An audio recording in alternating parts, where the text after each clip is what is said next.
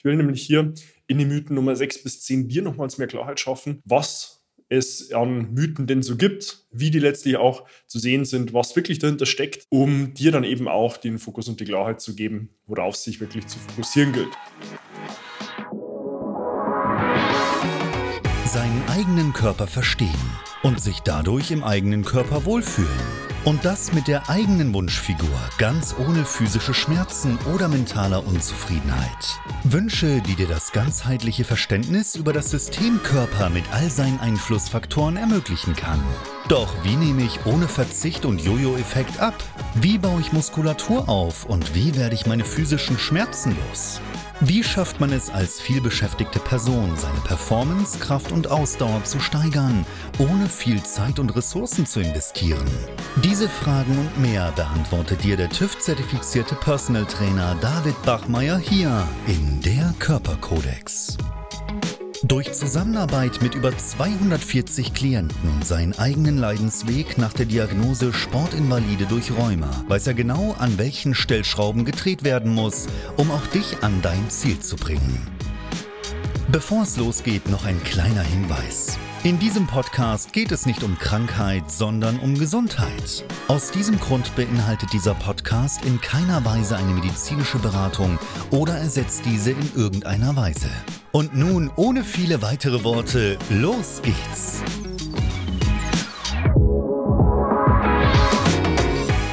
Heute spreche ich im Kontext der 15 Mythen des Abnehmens über die Nummer 6 bis 10 und möchte dir damit nochmals mehr Klarheit geben, wie du mit einzelnen Mythen mal aufräumen kannst und worauf du dich dann folglich auch wirklich fokussieren und konzentrieren musst, wenn du das Ziel hast, abzunehmen. Und damit herzlich willkommen von mir. Mein Name ist David Bachmeier und als TÜV-zertifizierter Personal Trainer helfe ich Menschen dabei, in ihre Wunschfigur zu kommen. Das bedeutet letztlich abzunehmen, Muskulatur aufzubauen, Schmerzen zu überwinden und sich dadurch endlich wieder in dem Körper wohl und zufrieden zu fühlen. Nun, in dem Kontext der 15 Mythen des Abnehmens habe ich in einem vorangegangenen Video schon die Mythen Nummer 1 bis 5 aufgegriffen und geklärt. Deswegen, wenn du das Ganze noch nicht gesehen hast, verlinke ich dir das Ganze auch unten nochmal im Beschreibungstext.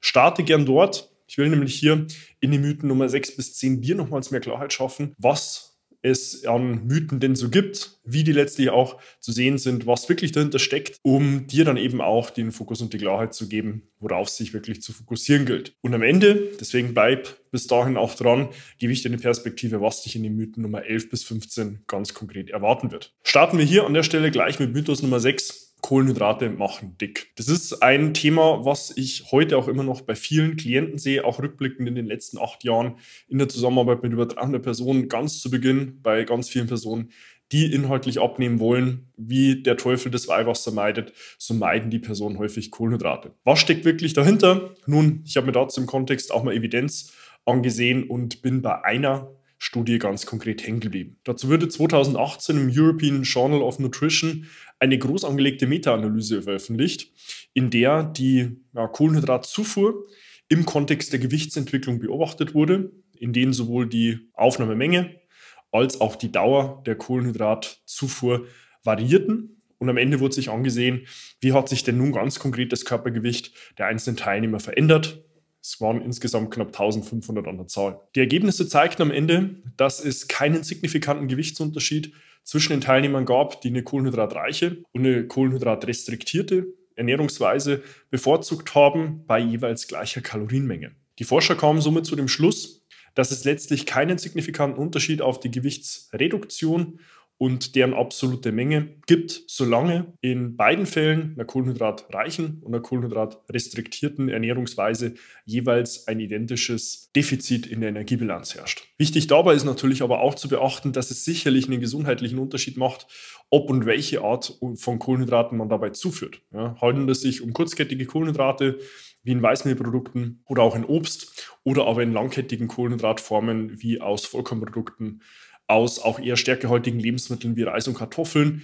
Das macht langfristig sicherlich einen Unterschied, auch kurzweilig in der Ausprägung des Blutzuckers und dessen Entwicklung. Langfristig perspektivisch gedacht, wichtig hier ein Einschub, den es in dem Fall zu beachten gilt. Somit ist allerdings hier auch Mythos Nummer 6 Kohlenhydrate machen dick in den Teilbereich der Ammärchen zu verbannen, weil es letztlich in groß angelegten Meta-Analysen bei knapp 1500 Teilnehmern keinen signifikanten Unterschied in der Gewichtsabnahme gespielt hat. Das bringt mich gleich auch schon zu Mythos Nummer 7. Spätessen macht dick und ist ungesund. Auch das ist wiederum Mythos, der hält sich in den Köpfen sehr, sehr stark und sehr, sehr fest. Ich habe mir aber auch dazu im Hintergrund Evidenz angesehen. Dazu bin ich an einer Studie hängen geblieben, die 2019 im International Journal of Obesity veröffentlicht wurde.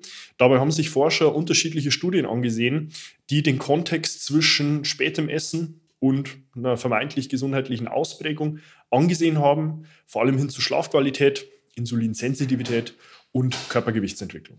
Wichtig bleibt dabei erstmal festzuhalten, dass die Forscher zu dem Schluss gekommen sind, dass es keinen signifikanten Unterschied auf die Gewichtsentwicklung gegeben hat, ob die Person nun spät primär Speck gegessen hat oder primär früh, solange in beiden Fällen die Gesamtkalorienmenge defizitär war und auch ein Defizit geherrscht hat. Es ist somit also nicht primär davon abhängig, wann du isst, sondern primär davon, wie hoch deine gesamte Kalorienmenge während des Tages ist und wie sich die im gesamten Kontext auch in den Zeitverlauf darstellt. Was allerdings schon festgestellt wurde, ist, dass spätes Essen einen negativen Einfluss auf die Insulinsensitivität hat und auch eine negative Auswirkung auf die Schlafqualität. Spätes Essen generell führt natürlich dazu, dass die Blutumverteilung hin zu den Verdauungswegen führt, die Herzfrequenz und auch die Herzratenvariabilität davon negativ beeinflusst werden. Vor allem natürlich fettige Speisen, die dann nochmal länger auch in den Verdauungswegen verweilen, haben eine sehr stark negative Auswirkung auf die Schlafqualität. Somit bleibt im Ergo stehen, dieser Mythos an der Stelle Nummer 7, spätes Essen macht dick und ist ungesund. Muss man zweiteilen, ja, hin zu dem Thema, es macht dick, ist per se nicht richtig. Ja, wichtig ist dabei immer die gesamte Kalorienmenge zu betrachten. Und in dem zweiten Kontext muss man schon sagen, es ist per se eher ungesund, weil es sich negativ auf die Insulinsensitivität und auch gleichzeitig auf die Schlafqualität auswirkt. An der Stelle auch Mythos Nummer 8, den kennt sicherlich auch jeder. Wer mit dem Rauchen aufhört, der nimmt zu. Auch dazu habe ich mir die Mühe gemacht und habe mal in die Evidenz geblättert. Hängen geblieben bin ich dabei an einem Übersichtsarbeit, die 2018 im Journal of Smoking Secession veröffentlicht wurde. Dabei wurde sich die Frage gestellt, ob und inwiefern das Absetzen des Rauchens auch einen Einfluss auf die Körpergewichtsentwicklung hat. Die Ergebnisse haben dann gezeigt, dass es zwar eine Korrelation gibt zwischen der Rauchentwöhnung und der Gewichtszunahme. Diese allerdings von deutlich mehr Faktoren als nur dem Absetzen des Rauchens beeinflusst wird, darunter vor allem Geschlecht, Alter, Aktivitätslevel in Form von Sport und Bewegung und genereller Kalorienzufuhr. Die Forscher fanden dabei heraus, dass im Mittel die Gewichtszunahme bei Personen, die mit dem Rauchen aufhören, bei unter 5 Kilogramm liegt. Somit bleibt in jedem Fall zusammenfassend zu sagen, dass die gesundheitlichen positiven Vorteile, die sich durch das Aufhören des Rauchens ergeben, die Gewichtszunahme von maximal 5 Kilo in jedem Fall überwiegen. Weil nämlich Personen, das ist sicherlich auch geläufig, ähm, durch das Absetzen des Rauchens das Risiko für Herz-Kreislauf-Erkrankungen, für langfristige Lungenerkrankungen deutlich reduzieren und diese deutlich stärker wiegen als die potenzielle Gewichtszunahme von 5 Kilogramm Körpergewicht. Wichtig ist in dem Kontext natürlich auch zu beachten, dass das Aufhören des Rauchens natürlich auch dazu führt, dass generell die Leistungsfähigkeit vor allem im kardiovaskulären Bereich zunimmt und somit auch der Wiedereinstieg in die Fitness nach dem Aufhören des Rauchens deutlich leichter gelingt und man somit auch proaktiv einem potenziellen Gewichtsanstieg proaktiv entgegenwirken kann. Somit bleibt im Ergo zu dem Mythos Nummer 8, wer aufhört zu rauchen, nimmt zu. Sicherlich das Ergo stehen, dass es zu einem geringen Anteil, maximal 5 Kilogramm, auch im Mittel der Fall ist. Allerdings man natürlich das auch immer abwägen muss im Vergleich zu den gesundheitlichen Vorteilen, die sich daraus ergeben. Wie gesagt, eben dem reduzierten Risiko von Herz-Kreislauf-Erkrankungen, Atemwegserkrankungen und dann natürlich auch der Lungenfähigkeit. Es bringt mich zum Mythos Nummer 9, auch einem allbewährten Klassiker, Nudeln machen dick. Auch dieser Mythos hält sich sehr, sehr arg in den Köpfen. Deswegen habe ich auch da in der Evidenz geblättert und bin auch dort fündig geworden. Hängen geblieben bin ich dort bei einer Studie, die 2018 im British Journal of Nutrition veröffentlicht wurde. Dabei wurde sich der Nudelkonsum angesehen im Kontext der Körpergewichtsentwicklung bei italienischen Erwachsenen.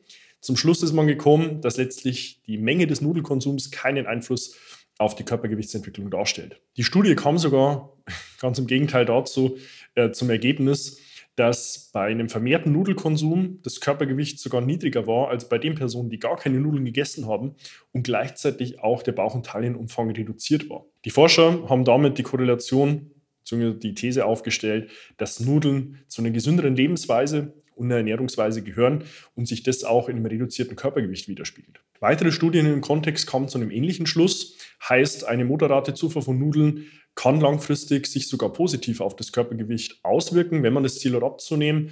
Wichtig ist dabei natürlich, wie bei allen Lebensmitteln, immer auf die Art und Weise des Lebensmittels selbst zu achten. Heißt, woraus wird es wirklich gewonnen? Ja, ganz klassischer Hartweizengrieß oder auch Vollkorn oder Reisnudeln. Die haben natürlich auch einen Einfluss auf die Blutzuckerentwicklung nach der Aufnahme. Heißt, dort gilt es in jedem Fall zu differenzieren.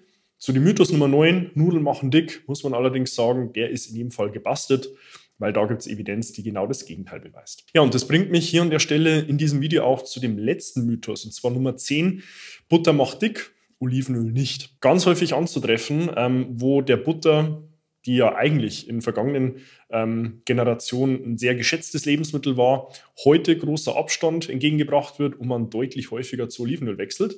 Auch da habe ich mir die Mühe gemacht, in der Evidenz geblättert und bin auch dort fündig geworden. Hängen geblieben bin ich dort bei einer Studie, die 2016 im Journal of Nutrition veröffentlicht wurde. Dabei wurde sich die Gewichtsentwicklung bei Mäusen angesehen und auch, wie sich die Zufuhr von Butter und Olivenöl jeweils auf den Stoffwechsel auswirkt. Die Studie kam zum Ergebnis, dass die Mäuse, die Butter konsumiert haben, deutlich mehr an Gewicht zugenommen haben als die Mäuse, die lediglich Olivenöl verzehrten. Ganz wichtig dabei, auch der Körperfettanteil bei den Mäusen, die Butter zu sich genommen haben, war deutlich höher als bei denen, die ausschließlich Olivenöl bekommen haben. Die Studie ergab auch, dass die Mäuse, die ausschließlich Olivenöl zu sich genommen hatten, einen per se aktiveren Stoffwechsel hatten, bessere Blutfettwerte und in der Folge des reduzierten Körperfettanteils man somit auch den Schluss bilden kann, dass eine vermeintliche Zufuhr von Butter sich auch negativ auf das Gewicht, den Körperfettanteil und die Stoffwechselaktivität auswirkt, wenn man das im 1 zu 1 Vergleich mit Olivenöl sieht. Ganz wichtig hier, diese Studie wurde ja an Mäusen durchgeführt, heißt, man kann abschließend noch nicht sagen, welche Auswirkung ähm, hier der, die Zufuhr von Butter und auch Olivenöl auf den Menschen per se hat. Dazu braucht es sicherlich nochmal deutlich mehr an Forschungsarbeit, auch an deutlich mehr Probandengruppen. Allerdings hier kann man bei Mäusen schon mal festhalten, dass es hier in jedem Fall einen signifikanten Unterschied zwischen Butter und Olivenöl gibt. Somit abschließend Mythos Nummer 10, Butter macht dick, Olivenöl nicht kann man in Summe noch kein abschließendes Fazit geben. Der erste Kontext hin zu Mäusen, der vor insgesamt sieben Jahren veröffentlicht wurde, gibt aber schon mal einen gewissen Hinweis, dass das Olivenöl der Butter in dem Kontext überlegen sein könnte. Man braucht aber noch mal mehr deutlich an Forschungsarbeit, um diese These auch wirklich zu untermauern. Und somit hoffe ich, dir hier mit diesen weiteren fünf Mythen nochmal mehr an Klarheit gegeben zu haben, was es denn an Mythen dort draußen in der großen, weiten Welt gibt, wenn es ums das Thema Abnehmen geht und auch gleichzeitig dir nochmal mehr Klarheit, wo du den Fokus drauf legen solltest und worauf auch nicht, dass du mit diesen Mythen besser umzugehen weißt. In die Mythen Nummer 11 und 15 werde ich dort nochmal einen weiteren Umschlag mit dazu nehmen, wo du sicherlich dich auch in den ein oder anderen Aussagen wiedererkennen wirst, wenn nicht zu dir selbst, dann zumindest hin zu deinem Umfeld. Deswegen sei dort schon mal gespannt, welche weiteren fünf Mythen ich dort mit Evidenzgrundlage dir nochmal mit an die Hand geben werde. Wenn du dich jetzt hier an der Stelle abgeholt fühlst und sagst, hey, ich würde eigentlich gerne mein Körpergewicht selbst auch reduzieren, ich will mich wieder in meinem Körper wohl und zufrieden fühlen, dann kannst du sehr gerne auch direkt zu mir Kontakt aufnehmen. Findest dazu auf meiner Homepage davidbachmeier.com auch dir die Möglichkeit, dein kostenloses Erstgespräch zu deinem Wunschtermin zu buchen, indem wir dich zu deinem gewünschten Termin auch in einem unverbindlichen ersten Telefonat kontaktieren, gemeinsam herausfinden, wo du stehst, wo du hin willst und was wir auf diesem Weg von A nach B benötigen, um dich dort auch hinzubringen. Abonniere auch gerne meinen YouTube-Kanal, um über fortlaufend neue Inhalte und auch die Mythen 11 bis 15 im Kontext des Abnehmens auf dem Laufenden zu bleiben. Und tu gleiches sehr gern auch mit meinem Podcast Der Körperkodex, den du auf allen gängigen Medien findest und investier dort sehr gern 15 Sekunden deiner Zeit und gib mir eine 5-Sterne-Bewertung, wenn dir diese Inhalte hier weitergeholfen haben, damit du dem Algorithmus Daten lieferst und ihm sagst, hey, das Ganze hat mir geholfen, damit er es wiederum mit deutlich mehr Menschen teilt. Wenn du irgendwo noch eine private Frage hast, findest mich auch auf Instagram unter meinem Namen, kannst mir dort direkt eine private Nachricht schreiben, wenn du nochmal irgendwo ein Thema oder eine Frage hast dann finde ich auch dort direkt privat eins zu eins mit dir die Antwort. Und insofern freue ich mich, dich auch schon in meinen nächsten Inhalten wieder begrüßen zu dürfen und wünsche dir bis dahin wie immer nur das Beste. Bis dahin, dein David. Wenn du jetzt wissen willst, wie du dich endlich wieder in deinem Körper wohlfühlst, dann geh jetzt auf davidbachmeier.com und buche dir dein kostenloses Erstgespräch. David Bachmeier und sein Team finden mit dir gemeinsam heraus, vor welchen Herausforderungen und Problemstellungen du stehst und erarbeiten mit dir gemeinsam eine Strategie, um deine Ziele zu erreichen. Buche dir jetzt dein kostenloses Erstgespräch auf davidbachmeier.com.